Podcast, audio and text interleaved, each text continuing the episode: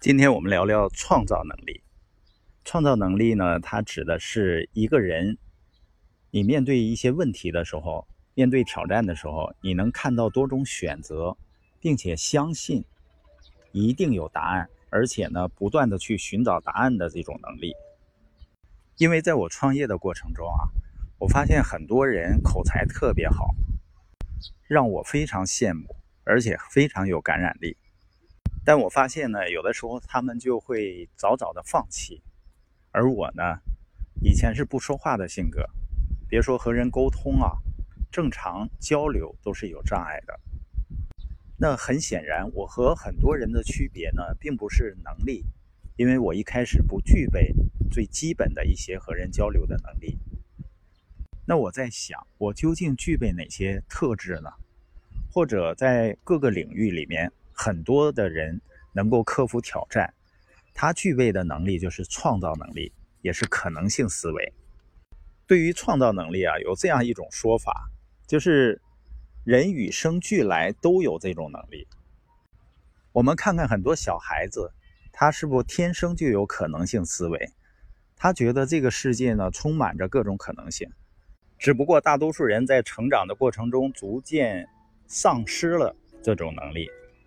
小作家恩格尔曾经说过啊，所有的孩子都是艺术家，但随着孩子年龄的增长，他们逐渐失去了创造能力和不受约束的想象力。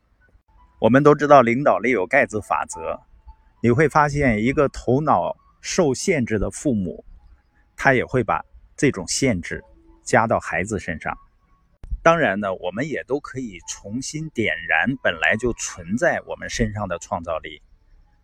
我们看看第一个方法，就是你要相信总能找到答案。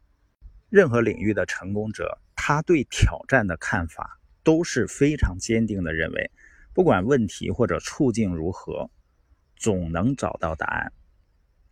这就意味着要将可能性付诸实践，意味着呢，把有答案吗？可能吗？变成答案是什么？我应该怎样去做？大家如果看过杰夫·贝佐斯，亚马逊的创始人，他的传记，他经常说的就是他是一个天生的乐观主义者。别人总会忠告他：“杰夫，不要自欺欺人了，这个问题是解决不了的。”但是他说：“我不这样认为，只不过是需要时间、耐心和实验罢了。”你发现有些人为什么做事情那么容易放弃，就是缺乏可能性思维。我经常和家人自驾旅行啊，我们会遇到很多的问题，或者是呢面对很多不确定的因素，我总是很乐观，我认为呢一定会有办法的。我以为呢人们都会这样去想，但当我接触的人多了以后，我会发现呢很多人他会顾虑重重。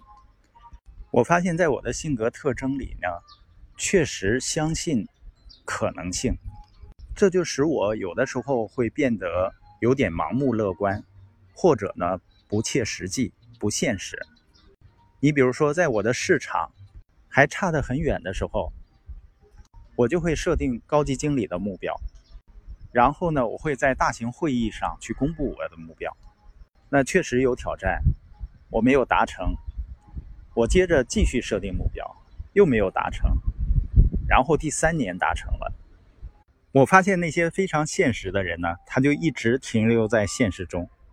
所以呢，创造能力它是一种思维模式。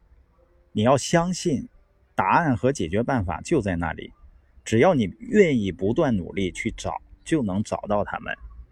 你到了你现在这个年龄的时候，你还相信你的未来有无限可能性吗？我仍然相信，